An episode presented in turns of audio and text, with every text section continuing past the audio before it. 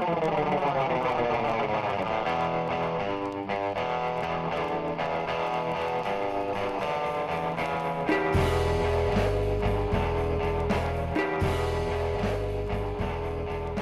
everybody, this is Chris Lynn. Welcome to the Inking of Immunity podcast. This is our first official podcast with an actual interviewer. I am Chris Lynn, a biocultural medical anthropologist from the University of Alabama. And we have with us my co hosts. Hi, uh, my name's Becky, and I am a lecturer at the University of Sunderland in the UK. Hi there, I'm Mike Smetana. I'm a PhD student in biocultural medical anthropology at the University of Alabama. We're going to be hosting this thing on, uh, I don't know, every couple weeks, once a month basis, talking to tattoo researchers, maybe some tattoo folks who just really know a lot about the history. We're all interested in the science of tattooing from psychological, anthropological, medical, whatever perspectives. And for our very first interview, we're really pleased to speak to someone I've been wanting to talk to directly for a long, long time, who I've been emailed back and forth about tattoo research for many years, Aaron Deter-Wolf.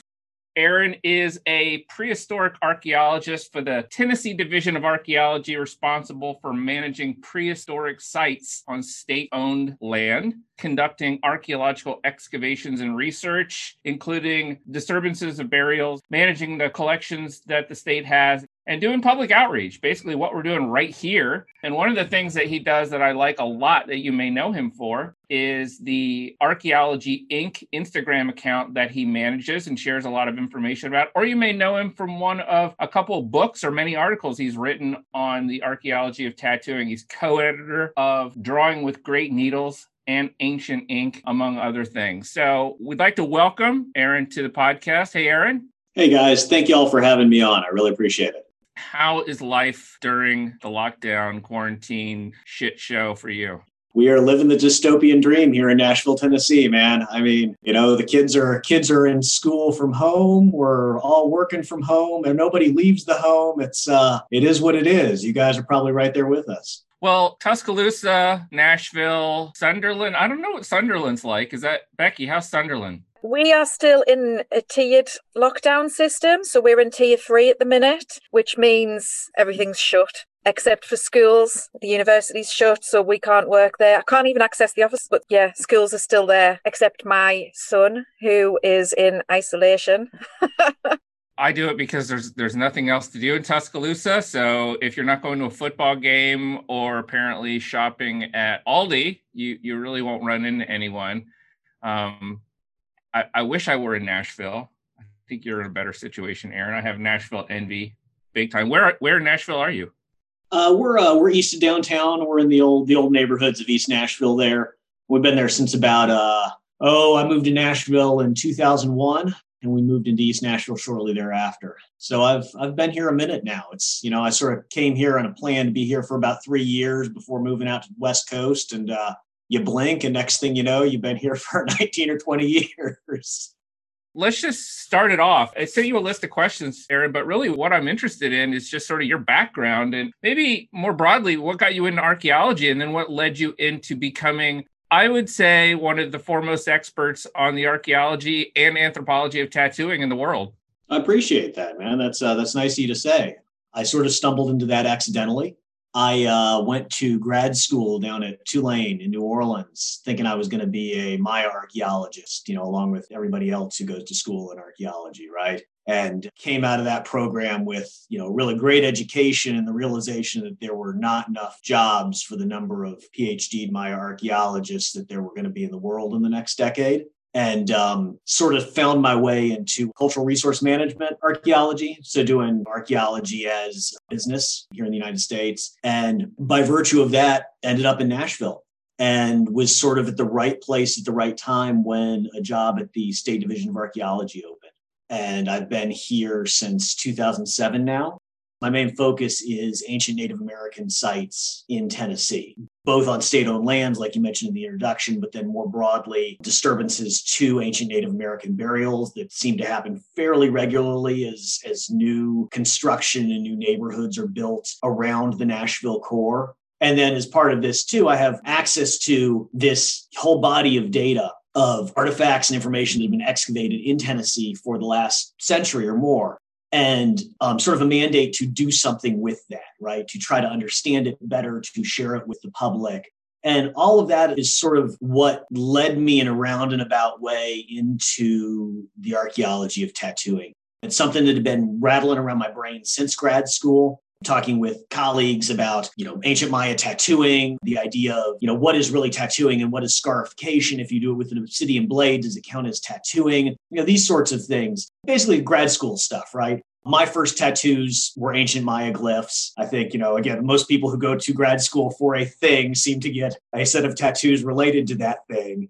And I sort of came back to that here then in Tennessee, starting around like 2008 or so. And it all basically comes down to this realization that there's a disconnect between the historical record and the archaeological record about this.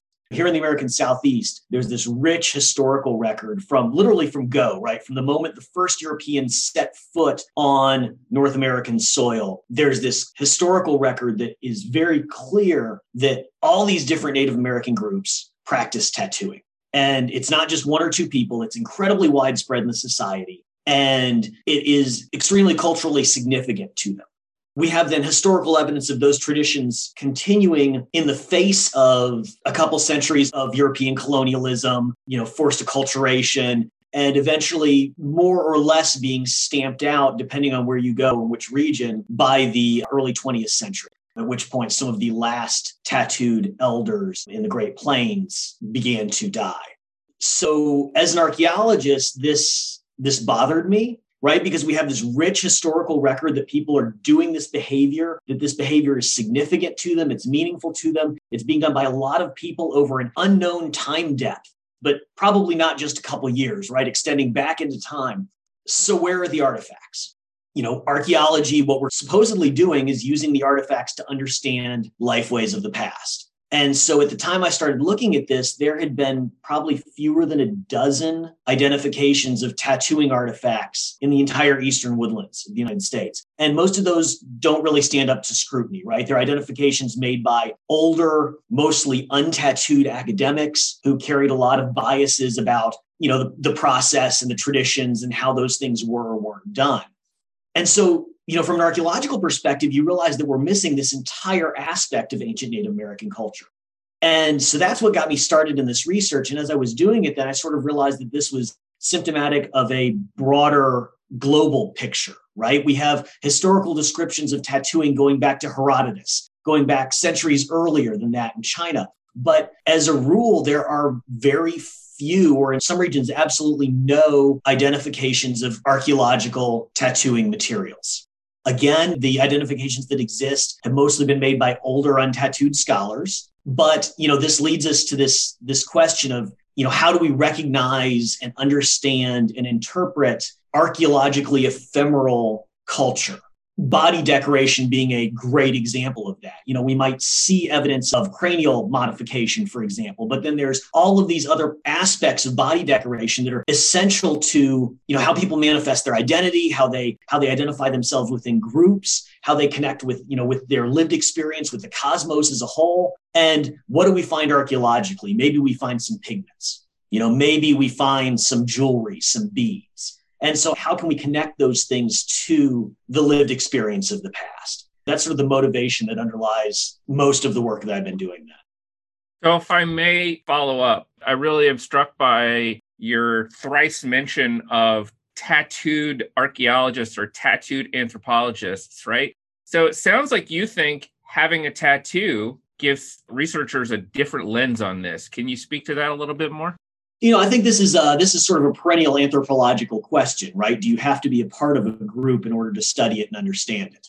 And you know, certainly that applies for cultures around the world, for ancient cultures, but also for the tattoo community. You know, I think that's an important question. Do you have to be a part of the tattoo community to understand and talk about the group and the history and the traditions?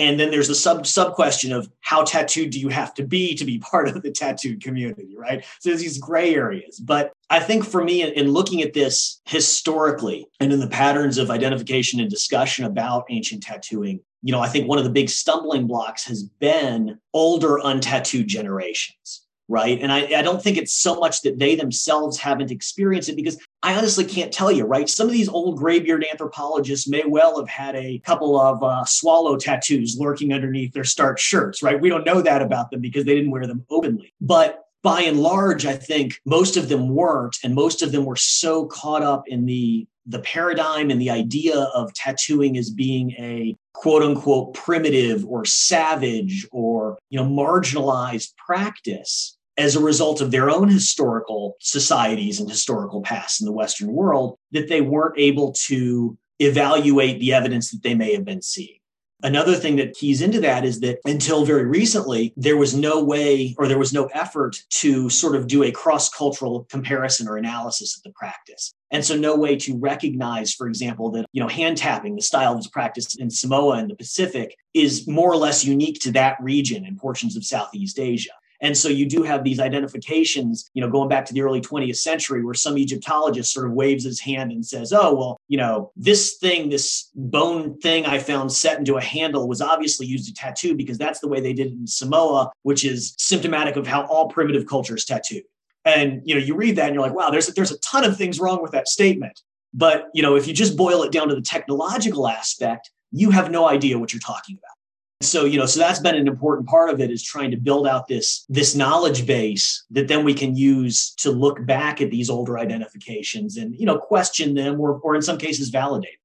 Yeah i think that is a very good point to make and you've talked about indigenous tattooing and you've done a lot of research on indigenous tattooing traditions that we have evidence for in north america so, what are your thoughts on this new age kind of spiritual medicinal tattooing and the cultural appropriation or commodification of indigenous tattooing by Western bodies and this kind of shifting of attitudes around the practice? It's a it's a really interesting topic. I think it's really complicated. And, you know, anecdotally, I get much different feedback and opinions on that depending on who I'm talking to. You know, if I'm talking to an indigenous practitioner versus if I'm talking to a professional tattooist who's a Westerner, people have very different takes on this. I think that everyone looks to the past to try to give let's say meaning and significance to, to, our actions and our beliefs right? And so maybe that's maybe that's getting uh, new age medicinal tattoos. Maybe that's uh, getting a scythian horse deer on your shoulder right? Or, or a piece of black work from an indigenous tradition. At a personal level i think i feel that as long as what people are doing doesn't hurt anyone else and as long as there's not a confusion of personal beliefs and historical truth being the same thing then I don't have a problem with the practices. You know, on the other hand, we all really need to be aware and respectful of the wishes of Indigenous groups about Western use of their tattoo patterns and methods. Both those things were critical parts of Indigenous identity. And in many, many cases, were forcibly stripped away from them by Western colonialism, by forced acculturation. You know, there are groups out there and individuals who have profited from the appropriation and commodification of their own tattoo designs and their own tattooing practices. I don't know if y'all are familiar with uh, Analyn Salvador-Amores. She, in the most recent issue of the Journal of Southeast Asia Research, she wrote a really interesting article about this issue, about the identity of the Igorot people in the Philippines and the commodification and appropriation of their traditional tattoo designs. Um, anyway, I, re- I recommend the article. But you know, all that is to say, some groups are totally okay with it. Some practitioners are totally okay with it. They have no issues with inking their traditional designs on Western bodies. On the other hand, there are groups and individuals who have specifically said, this is not cool. Please don't do this. You know, I think a really, a really touching example for me recently was when I was talking with a fellow from the Philippines who's working to sort of revitalize some of those traditions from the Southern Islands. He was telling me about how there's one group in particular who their belief system is that when these designs are inked on the body, it then helps the soul after death find the individual's ancestors, right? It is your it is your ticket to the afterlife to find your ancestors, to move on through the cosmos. And if you put those designs on Western bodies, then you're effectively sending strangers to meet the ancestors. And so their take on this is please just don't do it. And so I think, you know, when you have a statement like that, you just really have to please just not do it. And I think that's, you know, that's the biggest thing, right? Is we just need to be aware and respectful. You mentioned at the beginning there about having some Mayan tattoos, some of your earliest tattoos that you did. Yeah. So I was wondering as well about why it was that you've chosen to experiment on yourself with one of Otzi's tattoos. That's not how you say his name, is it? Um, that's how I say it. that's fine. I think that's fine. I don't think yeah. his name was really Otzi. okay, fair enough. Well, we could call him Steve or whatever. So you've experimented with one of his tattoos and explaining a little bit about how you were able to interpret certain ancient tattoo tool use as potential tattooing instruments. Sure. This research has been sort of a slippery slope into self-tattooing. You know, starting back around 2009 on these, you know, these ideas of how to successfully identify an artifact as being a tattooing tool. And one of the best ways to do that is a direct historical comparison to be able to point to a, a known style of tool that's being used historically or being used today, and then identify that same sort of tool in the archaeological record.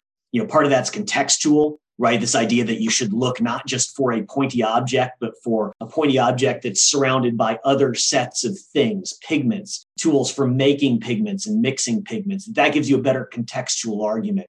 But ultimately, we need a direct identification right? Ultimately, we need to be able to pick up an artifact and based on direct physical evidence say this was used to tattoo. And so all of this comes down to, for me anyway, to um, use wear analysis, right? To this idea that that as you use any tool for a specific purpose, it creates micro wear, it creates distinctive microscopic patterns on the tool. And we even see this today, right? With you use a chef's knife exclusively to butcher meat versus exclusively to chop vegetables, it's going to end up with a different micro wear signature on it. You know, people in the past have looked at bone tools, particularly, and the micro wear signatures and, and been able to say, well, you know, based on the microscopic wear signatures, this bone tool was used to uh, work leather, whereas this other one was used for making basketry. But when we started this research, there hadn't yet been a effort to nail down what the microwear signature of tattooing was. You know, what does it look like at a microscopic level when you push a bone tool through the human epidermis multiple times? And I was part of this. Some other people, uh, Christian Gates St. Pierre up at uh, University of Montreal is the person who actually finally nailed down the distinctive use wear signature. And both in my experiments and in, in Christians, what we did basically was to recreate bone tools using prehistoric technologies, right? So using stone tool technologies and then use them to tattoo pigskin.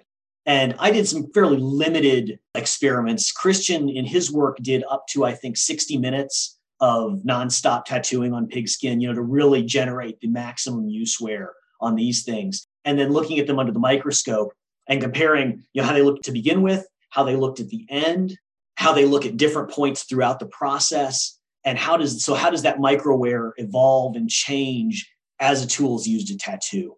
And Christian nailed that down, and that's fantastic. You know, now we have this use wear signature where for bone tools we can we can now look at them under the microscope and with the knowledge base someone who's who's done this work and who understands use wear can plausibly identify ancient bone tools as being tattoo implements but as we finished this work up, there was still this one big question, which was how do you know that dead pig skin and live human skin leave the same wear signature?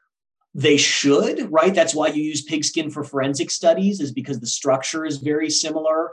But, you know, dead skin and live skin are different. There's oils involved. How do we know it's the same? And so it came down finally to a like, you know, someone should probably test that. And uh, and I couldn't in good faith ask, you know, a friend or a student or anybody to, to be that test subject if I wasn't willing to do it myself. And so, you know, the plan was what we ultimately did is we we did just lines, simple lines on on me and on pigskin, and then compared the use wear signatures on those tools, you know, before, during, and after, and showed that yeah, it's it's reasonably the same. There are some small variations, but for the most part, it's the same use wear pattern. As for why it was the Ötzi marks, the Iceman's marks that I got, I'm right handed. And so my left wrist was a pretty good place to work.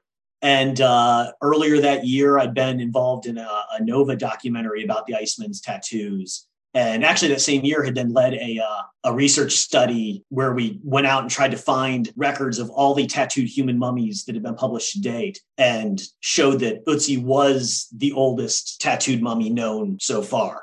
And so I sort of had this had this Ötzi connection going at that point in my life. And was like, well, you know, if I'm going to do one line on my wrist, the man had two, I might as well do two. And uh, yeah, there we go. But yeah, it's it, like I said, it's a slippery slope, man. I mean, once you peel that band-aid off and you're doing this sort of research, and then you're like, oh, oh, cactus spines, huh? You know, someone should really look at how those things go through human skin. Yeah. and, uh, oh, flip, flip flakes. Yeah, those someone should really get on that. So it, it's sort of been a spiral from there. There are no plans immediately to expand that. So so we'll see how it goes. Yeah. Yeah, I was gonna say, um, you inspired me a little bit. I remember when you had posted some pictures of your wrist. I was talking to a Samoan tattooist about the inks and how he made the inks, and I was trying to understand the principles, and so started playing with different inks and mixing different inks, and started tattooing myself as well. And I and I quickly realized one how much the sharpness of the needles matter, how many needles matter, the inks that I was playing with, and then what part of the body you're tattooing and how much you know meat as it were is under there so you quickly run out of uh, dermal space that you can reach with your right hand i'm going to ask you to speculate maybe wildly but maybe maybe there's some data there so speaking of Ötzi, you did this great paper you were the lead author with i believe a whole host of folks and you guys found that Ötzi is the oldest tattooed mummy in the world, around 5,500 years, 6,500 years. Yeah, 5,300. So that's the oldest evidence. Is that the oldest evidence we have for tattooing in the world or just tattooed mummies? It is one of the oldest tattooed mummies. Stay tuned on that. Future research is coming out, and uh, our man may not hold his crown for long. But he is one of, as of the point we published the paper, he was the oldest tattooed mummy in the world. Okay, so what I want you to speculate on, and, and I'll be perfectly transparent here. You know, we're all doing ongoing research. Mike and Becky and I are working on a project. This podcast is as much public engagement as picking your brain so we can find out what's happening before it's published, right? And so, what I'm curious about personally is how tattooing got to the Pacific and if I'm looking at tattooing in the Pacific and some of the archaeological evidence for that, it's roughly contemporary with the archaeological evidence all over the world for where we see tattooing being practiced, right? More or less, there's a couple thousand years between Ötzi and some of that, but that's true everywhere unless you know something the rest of us don't know. So I'm I'm asking you, like, do you have an idea of where tattooing might have first appeared? How old really is it? first briefly, the, the spread through the Pacific, I think, is really, really interesting. And that's, I'm not incredibly well versed in that stuff. My buddy Ben Robitaille has done a, a lot more reading on that. But it seems like there's a really strong correspondence between perpendicularly hafted, so hand tap tattooing, and Austronesian language families. And so at this point, I think those of us who, who talk about this too much generally agree that that style of tattooing probably came out of inland Southeast Asia and spread through the Pacific with the waves of Austronesian speakers. And you know, then different styles then developed in situ, different methods developed in situ in these different areas. In some regions, there seems to be some evidence of earlier pre-Austronesian tattooing, incision particularly, and some hand poke traditions in the Philippines as well. But anyway, I think that's that's kind of a really interesting story, right? That you have this this connection that sort of you can watch the spread out of inland Southeast Asia and out into the Pacific.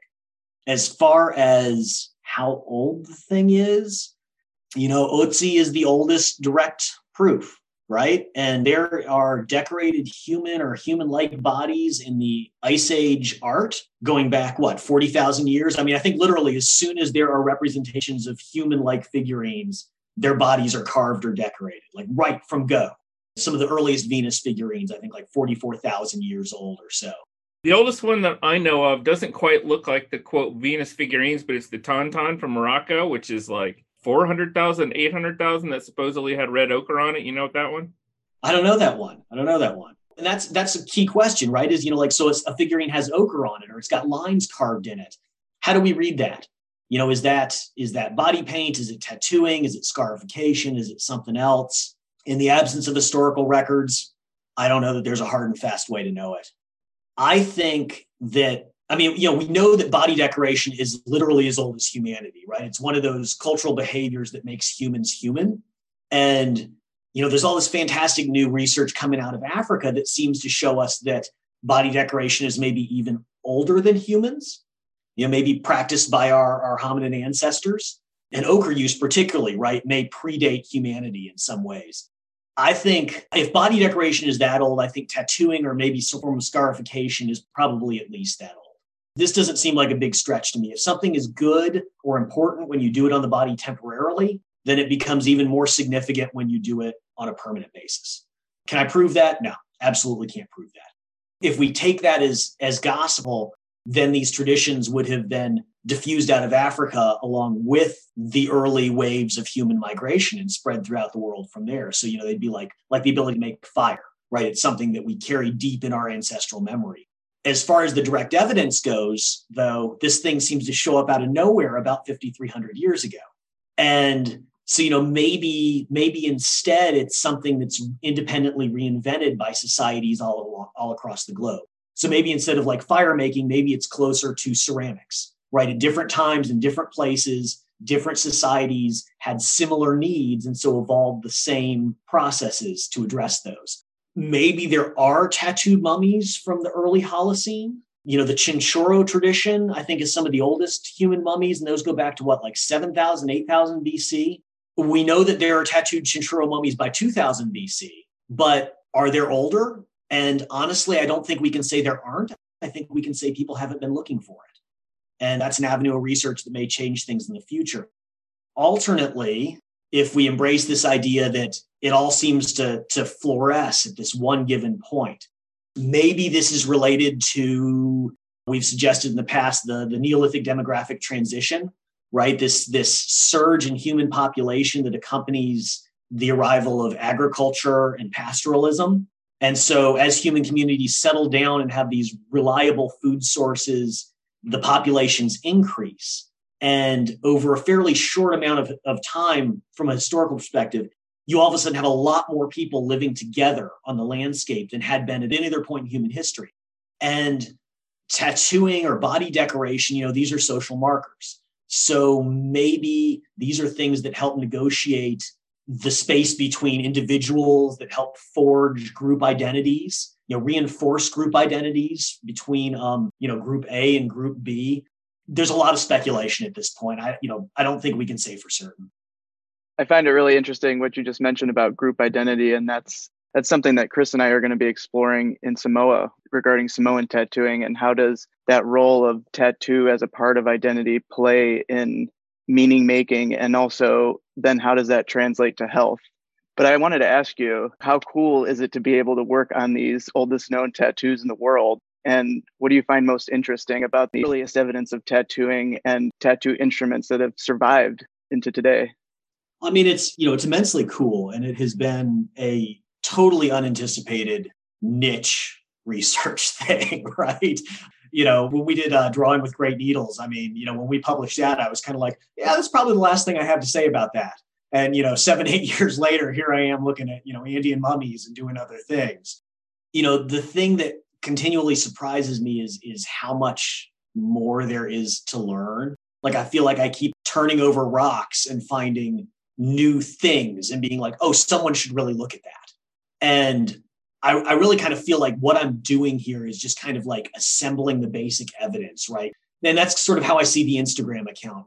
I feel like there's been a disconnect traditionally between the tattoo community and the academic community. And, you know, those are things that if we can, if we can bridge that information, if we can take, you know, these niche studies that were in some obscure regional journal in South America and at least identify them to other people, you know, the more eyes that we can have looking at these things, the more opinions we can have about what they might or might not mean, you know, the rising tide floats all boats. You know, we got to get the information out there. We got to get more people interested in it. We got to get the conversation going before we can really have any sort of, I think, meaningful interpretation in the future. So I have to just preface this with I don't know anything about archaeology at all. I'm an evolutionary psychologist, so I've struggled to follow what these guys often talk about. But what you were saying there it's made so much sense and it's so helpful. And it kind of answers part of this question already. But I was having a look through your Instagram account and something that I really like, I, I really like the Vikings show. And um, I saw your posts there about how, well, actually, there's not much evidence to suggest that these guys were even tattooed. So I was wondering, what's your opinions about what's made them tattoo them for the show, really? Uh, no, I appreciate that. That is, you know, thank you for pointing out the most controversial Instagram post I have ever made. Um, that is, that was surprisingly controversial. For the listeners, anybody who may not have seen these posts, there's a strong tradition of tattooed Vikings in popular media at this point, right? I mean, if you go online, you will find so many Facebook groups devoted to traditional or historic Nordic tattooing. But it turns out that there's one single solitary piece of historical evidence for the existence of Viking tattooing. And it basically comes down to one dude from Baghdad who, at one point in his life, may or may not have been on the upper Volga region, where he may or may not have encountered Vikings who may or may not have been tattooed. And it's far from clear. But this has been sort of accepted and taken as fact in a lot of people's narrative about you know the, the roots of northern european tattooing. Absence of evidence is not evidence of absence right? A tattooed viking mummy may come out of the ice in scandinavia tomorrow and i am totally willing to accept that.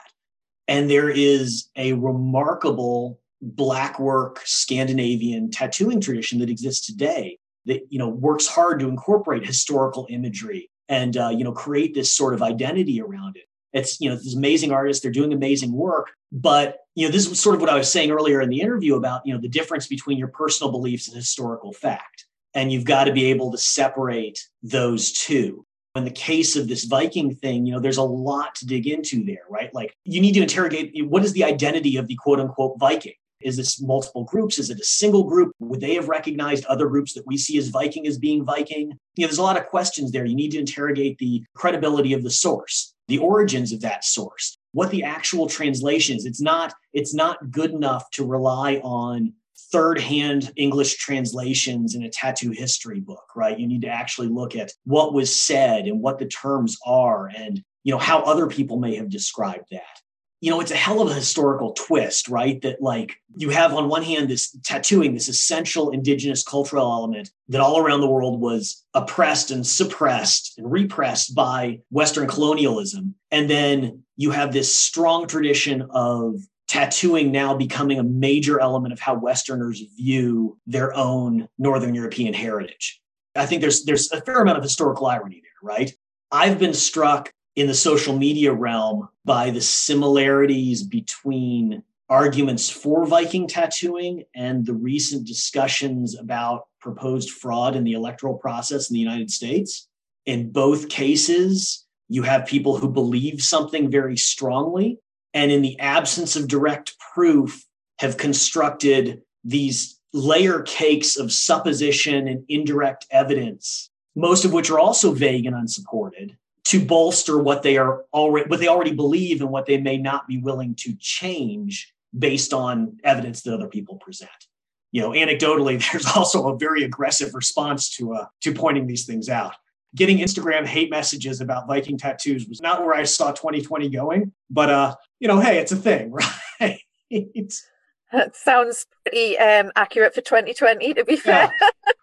I had no idea you had gotten hate messages from that, but as a fan of the show and just just talking to Becky and poo pooing things like uh, Ragnar, right? Getting strung out on opium before his raid on Paris. I mean, opium? Anyway. There's there's history and then there's history, right? And and I think that's a critical thing, right? Whether we're talking about tattooing or about you know horned helmets on Vikings or you know raiders on the steppes. I mean, you could do a whole thing on the Marco Polo show on Netflix, right? But you know, let's not mistake entertainment for history. You make a good point, and and I say this every time the show Bones comes up. Right, we appreciate that it popularized anthropology because without some of these shows, we would have many fewer students and therefore potentially many fewer professionals ultimately doing the work but we do need to dissuade the public of the you know that there is much of any factual basis to some of these things. There's some but it's also you know it's also entertainment. It feels it feels almost so well known within the discipline that to say it seems trite. But i forget once we step outside of our our disciplines that and, and, this happens to you probably all the time to me all the time right? The idea of vikings having horn helmets is, is a good one every Halloween, every occasion, there's a Viking representation. It's got horn helmets, and and I recently read the the bullshit factor on that too. So well, um, we can blame we can blame Elmer Elmer Fudd for that. Sort of connected to this, right, is something that I keep having to remind myself of is that historical sources are not necessarily accurate. And that's, you know, that's another important thing, whether we're talking about history or, you know, whatever, particularly when you get back to the medieval era and before, history as a concept meant a much different thing back then. And so you have these sort of venerable historical sources, you know, let's pick on Herodotus for a second, right? You know, people that that we quote as though they are fact when what they are writing is is mostly a compilation of things that they've heard secondhand they're stealing from other authors verbatim you know they're plagiarizing wildly some of these some of these medieval authors particularly even even go so far as to say in the introduction to their volumes you know basically my readers have heard all this before so i'm going to make it a little more sexy right like they, they specifically say that they're blowing the facts out of proportion so you know just because someone says in a medieval chronicle that the Celts were tattooed. You know, let's not mistake that one thing for someone actually having witnessed it in person and documented in a meaningful way. When we talk about history, and I think this is true even when you talk about ethnography or anthropology or anything like this about the past, you've got to look at and talk about the biases of the observer and the biases of the author and how that may impact what it is we're, we're thinking. So you're saying that ancient historians were as subject to talking out of their ass as contemporary people on social media, basically. They, I mean, they didn't even have peer review, right? I mean, it's true. Erin, I could talk to you all day. I want to give Mike and Becky uh, burning questions. Not me, um, no, but I just that was it's been really interesting. So thank you so much. I've really enjoyed that. Thanks, guys. I really appreciate it. Yeah, thank you too, Erin. And I think that what you do so well, especially with your Instagram account and what we're trying to do here, besides get to talk to interesting people that we want to talk to, is is trying to engage the public and present the facts and talk about it in a meaningful way. So we really appreciate you coming on. Awesome. Well, thank you guys. Yeah, and you know, as your research moves forward, please don't hesitate to reach out.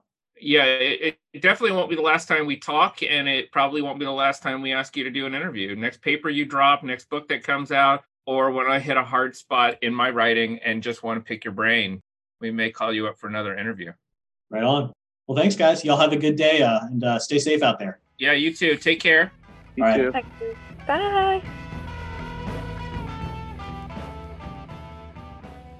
So, thanks for listening to this first episode of The Inking of Immunity. I have been one of your co hosts, Chris Lynn. You can find me at Chris underscore LY Mike, what about you? Are you on uh, the the Insta Twitters? You can find me on Instagram at Mike Smetana PhD, all one word. Becky? You can find me on Twitter at Dr. Becky Owens and Instagram at Dr. Becky O. That's spelled B E C C I. And the Inking of Immunity podcast has its own accounts as well. You can find out about the research that we do and uh, keep up with the podcast by subscribing to Inking of Immunity wherever you subscribe to podcasts. And you can find us on Facebook at inking.of.immunity. Instagram is the exact same, but in Twitter, we are inking underscore immunity. Thanks to everyone for listening. Please comment, like us. Don't send nasty comments. We don't have the emotional stability.